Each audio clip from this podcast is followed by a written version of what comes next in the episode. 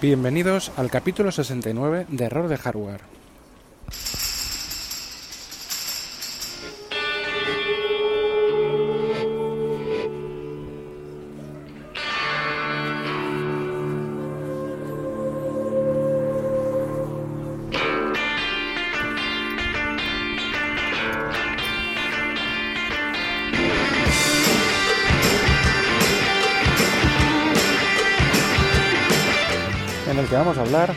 Sobre la era post-PC, iOS 11 y nuevo equipo.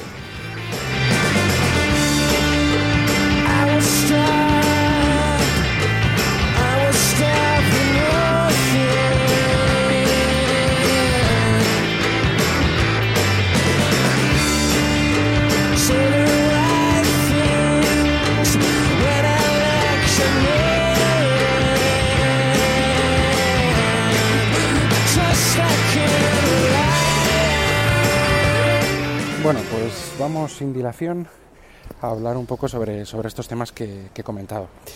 Bueno, el primero de todo quería, quería hablar sobre el, el, bueno, el nuevo terminal, nuevo equipo que, que ahora mismo tengo. Y bueno, eh, tengo un nuevo equipo de, de iOS que es el iPhone 10, sustituyendo de tal manera a el iPhone 7 que tenía hasta ahora. Ya sabéis que por otros, ya sé, bueno, sabéis por otros capítulos, bueno, por el que sigue mi, podcast sabe que yo utilizo para mi uso personal eh, y, poco a poco cada vez más para un uso profesional eh, con actividades que, bueno, que en principio pues no tengo, no tenía previstas, pero bueno, efectivamente también estoy realizando uso profesional, pero sobre todo personal, eh, 100%. eh, mi equipo único es el, es el iPhone. Entonces, ¿qué pasa? Que con el nuevo terminal sí eh, encuentro una, ventaja muy importante, que es el tamaño de pantalla. Yo tenía el iPhone 7, el normal. A mí el 7 Plus, el tamaño de pantalla está muy bien, pero me parecía muy grande, excesivamente grande para llevarlo en el bolsillo y demás, bueno, en donde sea, me parecía muy grande y el tamaño que me gustaba era el del 7. ¿Qué pasa? Que sacrificaba de las 4,7 pulgadas del 7 a 5,5 del, del Plus, de los Plus, vamos, de la gama Plus. Y bueno, sí que es verdad que la pantalla es que es mucho más grande y estaba muy bien. Una forma, digamos, de solventar esto es con el iPhone 10. El iPhone 10, claro, yo creo eh, iOS está en los iPhone, no está en otro. Si tuviera, si fuera eh, usuario de Android, eh, pues tendría mucho para donde elegir. Aquí, como quiero que sea iOS, quiero que sea iPhone, pues pues no hay, no hay, no hay mucho más variedad de elegir. Entonces, ¿qué pasa? Que el iPhone X, el iPhone 10, eh, sí que nos permite, en un tamaño un pelín mayor que el del que el iPhone 7, un pelín mayor que el, que el de los terminales de 4,7 pulgadas, tener una pantalla bastante más grande, ¿no? Que va de borde a borde, eh, con el famoso notch este. Y de esquina a esquina son 5,8 pulgadas. Sabemos que el formato es, es más alargado, más panorámico, que hombre, para algunas cosas, pues eh, el formato del- de los plus normales, pues eh, ves algo más de información, ¿no? Porque es más ancho. Pero bueno, tampoco llega a ser tan, no, es para nada molesto y claro, el aumento de tamaño, para mí, en mi, en mi parecer, ¿eh? y el aumento de tamaño es espectacular, con lo cual yo gano muchísimo, estoy encantado con el aumento de tamaño de pantalla. Son 5,8 pulgadas de extremo a extremo, sé que en la realidad estamos hablando de que, de que quizá sean pues algo, al- quizá algo menos por el, por el famoso notch, pero bueno, que me da igual, 5,8 pulgadas que es lo que, que es lo que es. Em, por ejemplo, voy a hablar un poco del OLED. Eh, sí, eh, el la mayor cambio, aparte del tamaño, es que tiene más resolución, lo cual prácticamente no se nota, aunque yo eh, siempre suelo poner las fuentes de, de todo el de todos los, los vamos, el tamaño del texto de todas las aplicaciones del sistema y demás, las suelo poner siempre lo más pequeño que puedo. No, no tengo, gracias a Dios, por lo menos por ahora, problemas de visión. Entonces, eh, sí, soy daltónico, pero tengo una visión bastante buena. O sea, no tengo ninguna dioptría, ni tengo miopías, no tengo nada. Entonces veo muy bien y no tengo problemas. Entonces, ¿qué pasa? Que pongo el tamaño de letra pequeño para que se vea lo máximo posible. Con lo cual, lo que pierdo quizá en, esa anchura un poco menor, pues bueno, lo, comprimo ahí más el, el tamaño de pantalla. Eh, el OLED, lo que decía. Eh, bueno, yo el OLED, mm, para mí el OLED no significa siempre que, o no significa que sea mejor que, que el sistema creo que es IPS, sí, los IP, las IPS se llama, se llama de, los anteriores iPhone. Eh, y digo que no, ¿por qué? Porque yo, por ejemplo, hasta hace, creo que hasta el Galaxy S8 que tiene una amiga, todos los Galaxy y pantallas OLED de los, de los eh, teléfonos, smartphones de, de Samsung, por ejemplo, pues eh, no me gustaban el blanco para nada. Me parecía un blanco eh, eh, como azulado a veces, amarillo, o sea, un, un- color blanco bastante malo comparado con, con los, con el blanco que ofrece el IPS. Claro, iOS es un sistema operativo que sobre todo el, su color es el blanco. Entonces, claro, estás continuamente viendo blanco. Entonces el blanco del IPS me parece, creo que es, por lo menos bajo mi punto de vista, creo que es algo general, es mejor en los, o era mejor, y ahora voy a explicar por qué, en IPS que en OLED. El- en respecto a los Samsung, que he comentado, hasta el S8 que tiene una amiga, como ya he dicho, no he visto que los blancos me convenzan. Y es que el S8, jo, sí se nota que es un panel muy bueno. O sea, sigue siendo, yo creo que sigue habiendo ciertos mm, problemas de, míos de igual de acostumbrarme. Lo del azul, lo del blanco, perdón, no es un problema mío, yo creo que, que es así, pero sí que yo tengo ciertos problemas con el tema de los negros puros y la saturación que provoca en los colores el, OLED. Em, ya digo, el Galaxy S8 para mí ha mejorado impresionante, increíble. eh, lo que es la tecnología OLED que aplica Samsung, pues ha mejorado muchísimo. La- el, el panel de- del iPhone 10 es Samsung, pero sí es verdad que la, que la calibración y las, pues, las modificaciones que ha podido hacer Apple se notan, o sea, se notan, es decir, ya Samsung lo hacía muy bien así, creo que el, el OLED de, de iPhone 10 responde más, o sea, eh, Apple ha querido que se parezca más al IPS en blancos, en contraste, no sé, en colores, o sea, es, yo lo veo que es como un, un IPS mm, eh, OLEDizado, o sea, vitaminado, y digo vitaminado porque eh, sí es verdad que la, mayor resolución se, not- se nota, sobre todo a la hora de ver vídeo y alguna otra cosa. Yo, yo entiendo que, que no es muy notable porque, joder. Pero bueno, yo, yo, sí, yo sí aprecio cierto salto. Claro, también es verdad que yo vengo de 740p, eh, no de 1080 del, del Plus. O sea, yo del, entonces quizá por eso también note algo más. Ahora es una resolución 2K, creo recordar, la del iPhone 10. Eh, bueno, y el tema de los negros. Jo, a mí es que el que no haya, que el que el negro sea totalmente negro y no tenga esa iluminación por, por atrás, ¿no? Porque en, los, en el OLED cada, cada píxel se ilumina y en, y en los paneles IPS hay una retroiluminación absoluta por detrás. eh, entonces, pues, digo absoluta porque que es toda la pantalla y que afecta también al negro. ¿Qué pasa? Que, por ejemplo, me ha pasado una cosa, y es que yo para a la hora de leer, em, cuando el fondo es negro, por ejemplo, me pasaba con, con la aplicación Telegram X, que, que, bueno, la recomiendo porque es una aplicación más optimizada, hecha con Swift y, y en el caso de iOS creo que en, en Android también, también está o, o acaba de salir hace poco y creo que también tiene las mismas bondades, ¿no? que es más optimizada, más rápida. Pues con Telegram X hay un modo, hay un y también me pasa con, con iBooks y con, y con Amazon y demás, con las, con las aplicaciones que uso para leer libros, hay un modo que es eh, pues mo- modo noche o modo oscuro o lo que fuera, que el fondo es negro. ¿Qué pasa? Que el contraste entre el negro del fondo y, las, y el blanco de las letras es tan grande que es que me, con el nivel de brillo que tengo de pantalla me molesta. O sea, es que tengo que... Por ejemplo, en el y no quiero cambiar el nivel de brillo que tengo de pantalla, que no es el más alto, ¿eh? no es el superior. Pero bueno, no lo quiero cambiar. ¿Qué pasa? Que, por ejemplo, en, en el Telegram X he tenido que cambiar eh, este modo por uno que el negro es como más gris o algo así y que eh, em- emula de alguna forma ese negro no puro de las pantallas IPS que tienen esa re- retroilumina- esa iluminación por atrás. Eh, De tal forma que el negro no sea del todo negro, pero sea un color oscuro y el contraste con las letras no sea tan grande. Esto me pasa también en los vídeos, en, en series que veo, en las películas o lo que fuera, porque el negro es tan negro que, que- yo, por ejemplo, en el, en el cine el negro no es puro, porque estamos proyectando, eh, tiene luz. Entonces, aunque sea un poco, y estamos acostumbrados, vuelvo a repetir, esto es tema de acostumbrarme yo, pero estamos acostumbrados a que a cierto nivel de brillo el negro tenga cierto, cierta luminosidad y es más agradable. Yo creo que es más agradable a la, a la vista o estamos acostumbrados a ello. El negro puro, pues ya digo, los que algunos ven, lo que algunos ven virtud, yo lo veo que está bien porque aprovecha, o sea, consume menos y demás y al final pues te acostumbras y está bien, pero es que yo con el nivel de brillo, repito, que no quiero bajar, es que me, me, me molesta las, las, las, letras en blanco. Quizá me tenga que acostumbrar, ¿eh? pues es algo un poco personal. Bueno, eh, superando esto, eh, me queda todavía un montón de cosas de que hablar, voy a ir más rápido. Bueno, la nueva interfaz del, del iPhone es una gozada. La verdad es que eh, está bastante por delante de, las, de la interfaz de los anteriores iPhone. O sea, ahora coges un iPhone 8 o lo que fuera, un 7, lo que sea, y, parece antigua. O sea, parece que estás haciendo cosas con botones y dobles clics y cosas que, que de otra manera los gestos son tan naturales y realmente te acostumbras rapidísimo, ra realmente rapidísimo.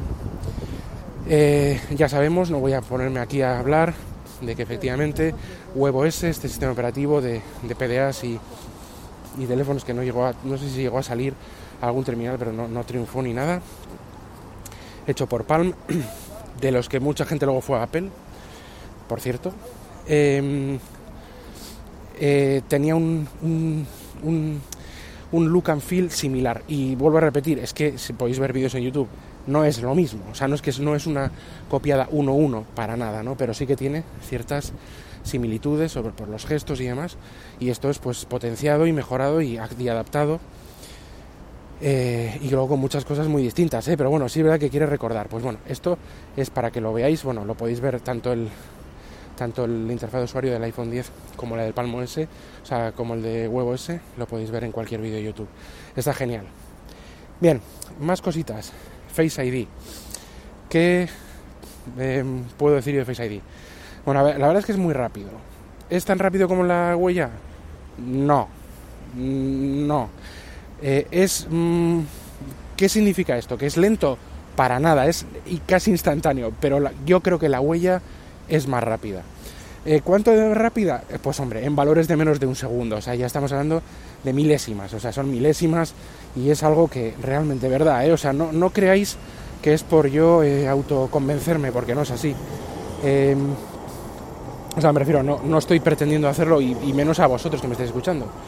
Es que no pasa nada, o sea, es, es que es, es, muy, es muy rápido, es que es rapidísimo el, el, vuelvo a repetir, son milésimas o una milésima, no sé, pero sí se nota, sí se nota que el, yo creo que la huella es algo más rápida, sobre todo en, ciertas circunstancias quizás sea algo, algo más rápida, pero bueno, es igualmente, la verdad es que espectacular, si lo ves no te lo crees, pasa como con, cuando se usaban las huellas eh, por primera vez, en el caso del iPhone, no, no hablo de las huellas de algún otro teléfono que alguna vez tuvo una huella, que luego un lector, no, la que empezó a ser eh, digamos, eh, como las modernas, que fue la del iPhone 5S y luego, luego pues, pues se extendió más, eh, era posar el dedo encima y es instantáneo. Pues que no te podías creer que realmente estuviera haciendo algo. Digo, esto es mentira. Yo estoy pasando aquí el dedo y esto se abre sin más.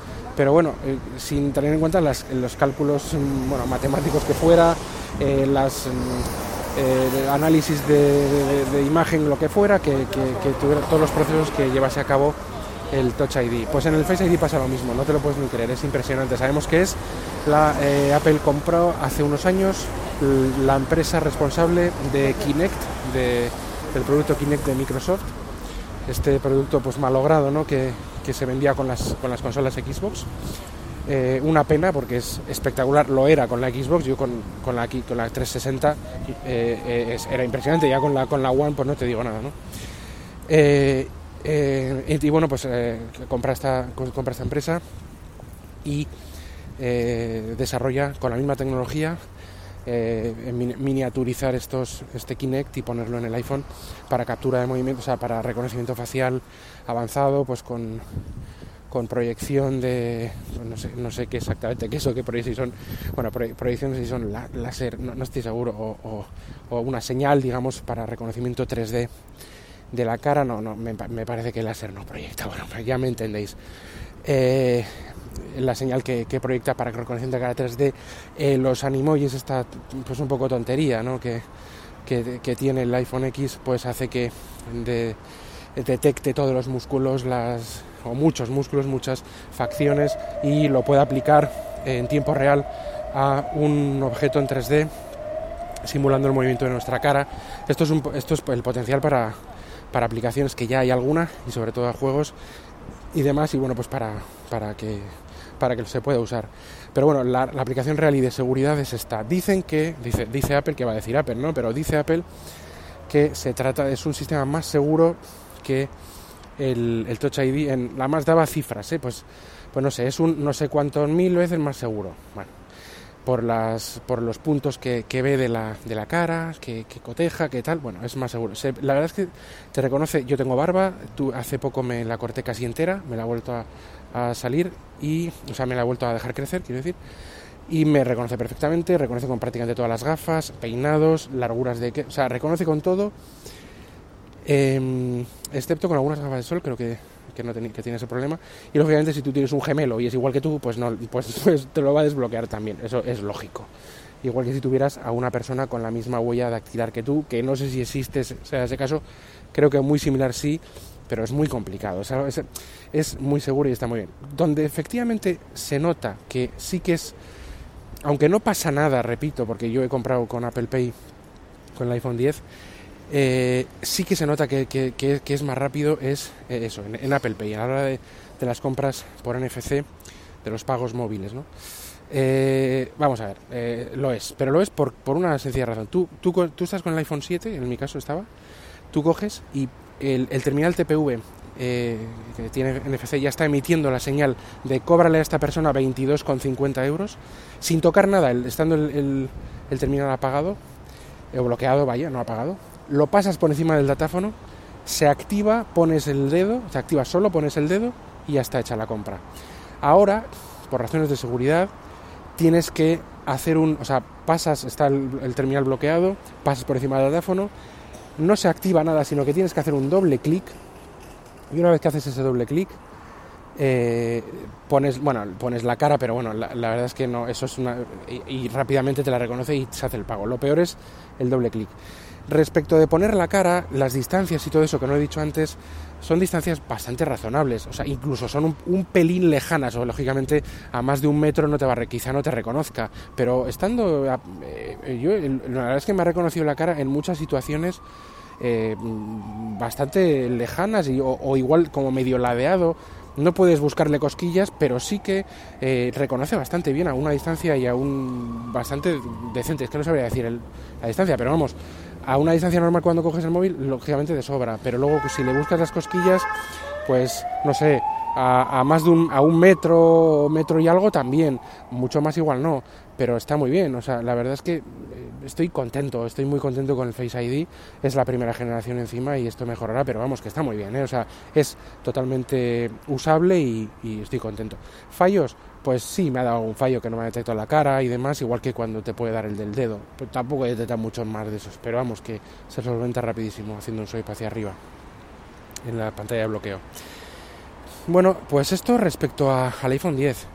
Y voy a pasar rápido por dos cosas que, que, son interesantes, o sea, que sobre todo que quería, que quería aclarar, porque estamos viendo, estoy viendo en muchos foros, en, bueno, no solo en Twitter, también en, en el foro de WinTablet y demás, pues eh, muchas discusiones sobre la era post-PC, eh, eh, podcasts que hablan de qué es post-PC, de la post-PC, post-PC, y se nos llena un poco la boca de que esto que es post-PC.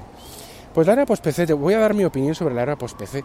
Eh, mi opinión eh, sé que a alguien le puede salir urticaria, pues que se vaya empezando a rascar y, y, demás, pero yo coincido mucho en lo que dijo en la parábola que, por decirlo alguna prueba, porque parece que, bueno, sensación que, que es un profeta, ¿no? Pero no, no es un profeta, ¿eh? No me interpretéis mal. De lo que dijo Steve Jobs, eh, de esta analogía, en el que habló que, que antes eran todo camiones que circulaban en la carretera para hacer cualquier cosa, incluso para ir a, una, a comprar la barra de pan se usaba un camión y para hacer un transporte de 500 kilómetros de una mercancía de varias toneladas también. Y que hoy en día eh, también hay coches que son más ligeros y que para hacer ciertas cosas pues es que es mejor que un camión. Y es que eso es, señores, la era post-PC. La era post-PC no es que el iPad Pro sustituya completamente al 100% un ordenador o un iPhone a un ordenador tradicional. O un... eso, eso no es era post-PC. Eh, en, en, tienda, vamos a ver si me, me explico. Eh, la era post-PC en la era post-PC que yo entiendo y que creo que Steve Jobs dice, no van a desaparecer los camiones, ni los ordenadores con Windows, ni con Mac, ni nada por el estilo, sino que hay otros nuevos actores en el panorama de la computación personal sobre todo, aunque también puede ser profesional, que son más, consumen menos recursos, son más portables, son más rápidos en, la- en las cosas que hace y que para lo que hacen sustituyen perfectamente a un ordenador. Pero no digo que lo no, no que sustituya al 100%, siempre va a haber cosas que va a haber que, que contratar un camión para hacer ese transporte o un ordenador, coger un ordenador eh, tradicional. Pero igual para cierta gente, igual solo lo coge una vez al mes, o nunca, o tres veces al mes, o siempre, ¿no? Depende. Va a haber camiones, pero también va a haber coches. Y los coches cada vez hay más y cada vez sustituyen más funciones de ese camión. Creo que me he explicado perfectamente.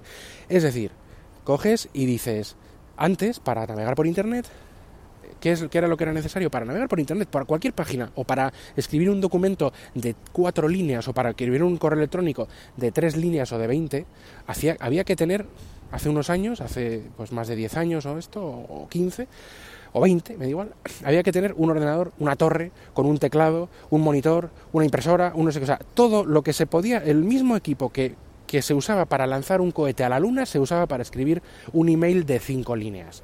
Hoy en día, para escribir un email de cinco líneas, y demás antes más, ¿eh? o sea, pero bueno, yo, digo un ejemplo para, para simplificar el tema, pues ya no hace falta un ordenador completo de ese tipo, completo tradicional, que no hace falta, que ya se hacen muchas cosas cada vez más y más y más y más y más con estos productos nuevos que son después del PC, post-PC, que son los smartphones, que son ordenadores de bolsillo prácticamente, las tablets puras, Android y iOS, y, ese es el tema. ¿Qué pasa? Que, por ejemplo, Microsoft con las Surface, ya que no pudo eh, entrar en el mundo de la tablet pura con, los, con RT, pues di- dijo ya, si la montaña no va a Mahoma, pues vamos a tener que ir a la montaña, o viceversa, me da igual.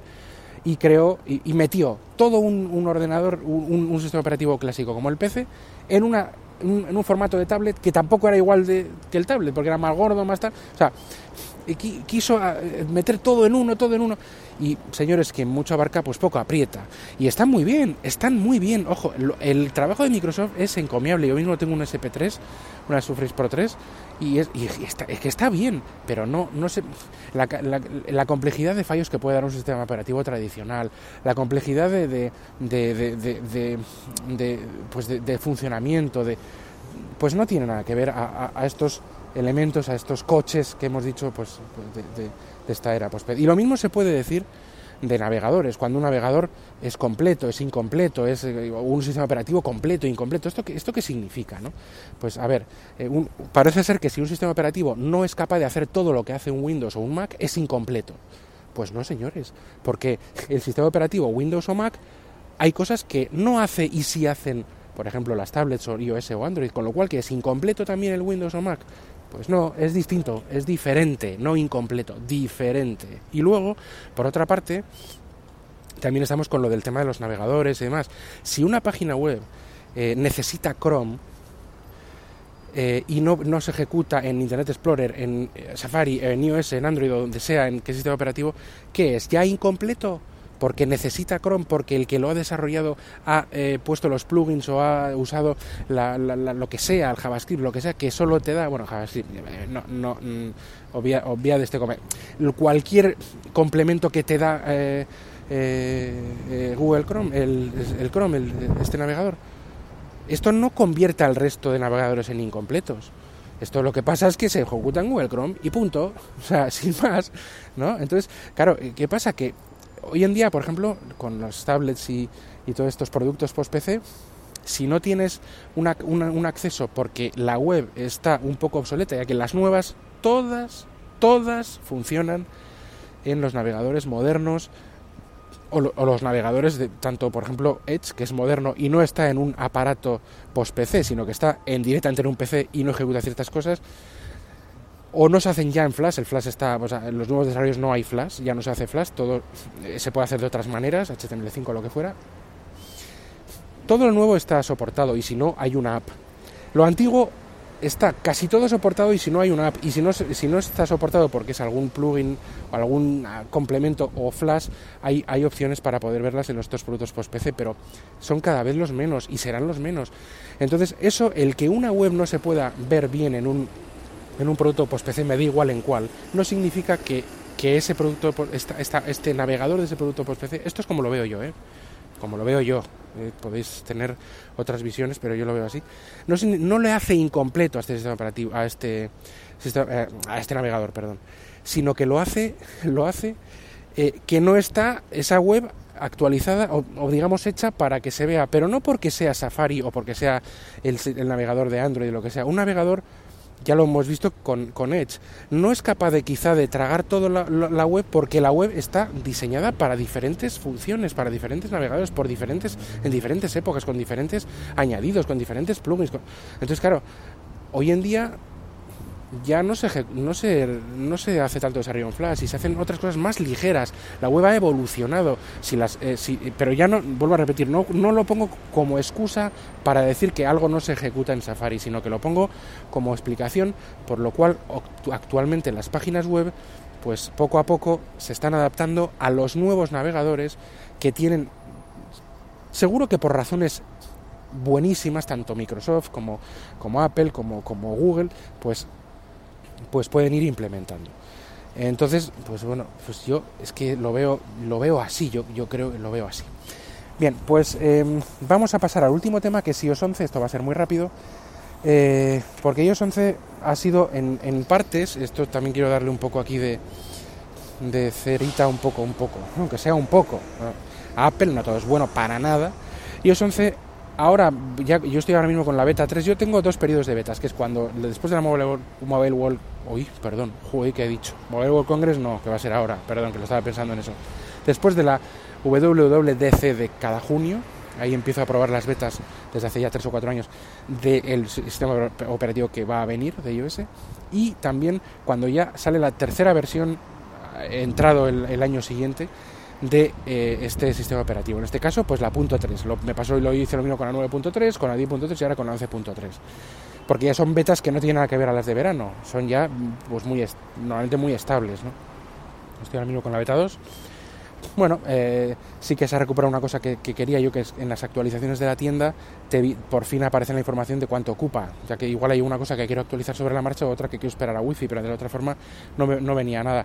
Y hay más novedades, ¿eh? pero bueno, en principio eh, nada muy reseñable. Está el tema también de la batería, que se puede elegir lo de eh, bajar el rendimiento o, directamente que, la batería pues eh, exprimirla a tope y, se, y, se, y se funda antes. Bueno, pues ya está, también está esa opción. Más cosas. iOS 11, ¿qué es lo que, qué es, ¿cuál es para mí el gran, eh, la gran decepción de iOS 11? Aparte que sigue habiendo algún problemita de glitches, de que si una notificación se sobrepone a otra, sigue habiendo algún problema. No es, ya no es, no hay tantos, pero sí hay algún falli, pequeño fallito y, y, y de rendimiento tampoco, fíjate que, estamos hablando de que, de- del, iPhone, del iPhone 10, a veces cuando cambias el- el fondo de pantalla, no sé qué hace, y hay un pequeño ahí que carga un poco, y sí que hay algún algún problemita, bueno, problemita, es, es, es nimio y es absurdo, eh, digo absurdo porque casi no se nota, pero bueno, sí que no anda tan fino como, como iOS 10 en rendimiento.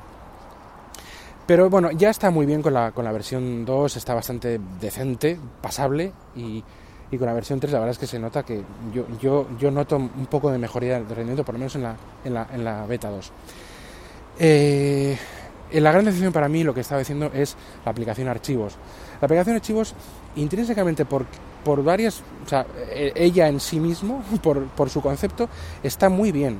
O sea, ahora mismo casi todo, prácticamente todas las nubes que yo, que yo uso están integradas, se puede hacer drag and drop perfecto, editar en ellas, eh, los archivos, eh, funciona bastante eh, decente, poder navegar, poner, pu- bueno, o sea, contenido offline en iCloud Drive genial, em, poder enviar ahí de- pues desde, desde las propias desde, desde el propio este explorador digamos de archivos pues poder hacer eh, pues eh, enviar a otras aplicaciones a correos a tal o sea está muy bien la verdad es que está bien pero hay una cosa que para mí es la decepción em, y es el tema de explorar el contenido local de las aplicaciones y es que tengo aplicaciones instaladas con las cuales se puede explorar el contenido local. Pero otras, muchas, muchísimas, que no. Igual hay algunas que, no, que, no- que me da igual. Por ejemplo, Amazon, el contenido local de Amazon, yo Amazon uso para, para hacer compras o lo que fuera, o para navegar a ver la tienda, y a mí me da igual qué contenido local pueda tener. Si es que tiene alguno, no quiero navegarlo. Pero, por ejemplo, un ejemplo, Spreaker, eh, yo uso Spreaker y yo cuando grabo el, el- el- el, eh, digamos el archivo de, de audio que estoy haciendo ahora mismo para subirlo, pues Spreaker no me da opción como desarrollador, no quiere, no le da la gana de que yo explore por dentro de su aplicación para que pueda coger esos archivos, lo que fuera, y volver y poder hacerlos con otra aplicación, o sea, modificarlos en otra aplicación, lo que sea. Sí puedo hacer al revés, puedo grabar con cualquier aplicación, pasarlo a Spreaker, haciendo, o sea, no es que no, o sea, estas cosas se pueden hacer perfecto, pero es que Spreaker no me da esa opción. En, o sea, ¿por qué? Porque Apple de alguna forma es la culpa de dos, de, de los que hacen Spreaker por no ah, usar los APIs para que se pueda explorar su interior y de Apple por no forzar a todas las aplicaciones a que se pueda ver su interior al margen de poner ningún API o no API. ¿Por qué? Porque hay muchas aplicaciones, GarageBand, ya no solo, de, no solo de Apple, eh, yo que sé, eh, Filmmaker Pro, muchas que es que se pueden ver mm, no solo el producto que hace, sino muchas de las de las de las em, de, de los temas y de muchas transiciones y cosas se pueden navegar. El- y de ahí se pueden exportar, borrar, o sea, quiere decir que es que es un explorador local, pues de, de- pues tal cual, pero es que me da mucha rabia que no se abran todas las aplicaciones directamente, que Apple no abre y haga pum, todas se pueden explorar y que dependa de los desarrolladores y haya desarrolladores que no les interese porque quieren que tú uses, en el caso de Spreaker, que uses la aplicación de Spreaker y como Apple no me obliga sino que me da unos APIs, pues no, no quiero que se explore. A ver, igual luego están, eh, lo mismo, hay muchas que están en proceso de, de, de apertura y de, y de usar esos APIs, que ya han tenido tiempo, pero bueno, igual de repente hay una, aplica, hay una actualización que, que, que- que lo permite, pero es que ahora mismo no se puede. Y bueno, pues esto es un poco mi mayor frustración con iOS 11. Os quiero dejar, esto se hace largo y bueno, ya, ya lo, ya digamos comentaré más, más cuestiones de este, de, este, de este tipo y os dejo, por lo tanto, eh, hasta el siguiente capítulo. Espero que no os haya aburrido mucho. Y bueno, pues nada, pues eh, ya, ya nos escuchamos en el siguiente capítulo. Las métodos de contacto ya, ya sabéis que son jkvpin arroba gem- eh, digo, perdona, josebakv arroba gmail.com arroba jkvpin en Twitter y nada, pues nos vemos en el siguiente eh, capítulo. Hasta luego, adiós.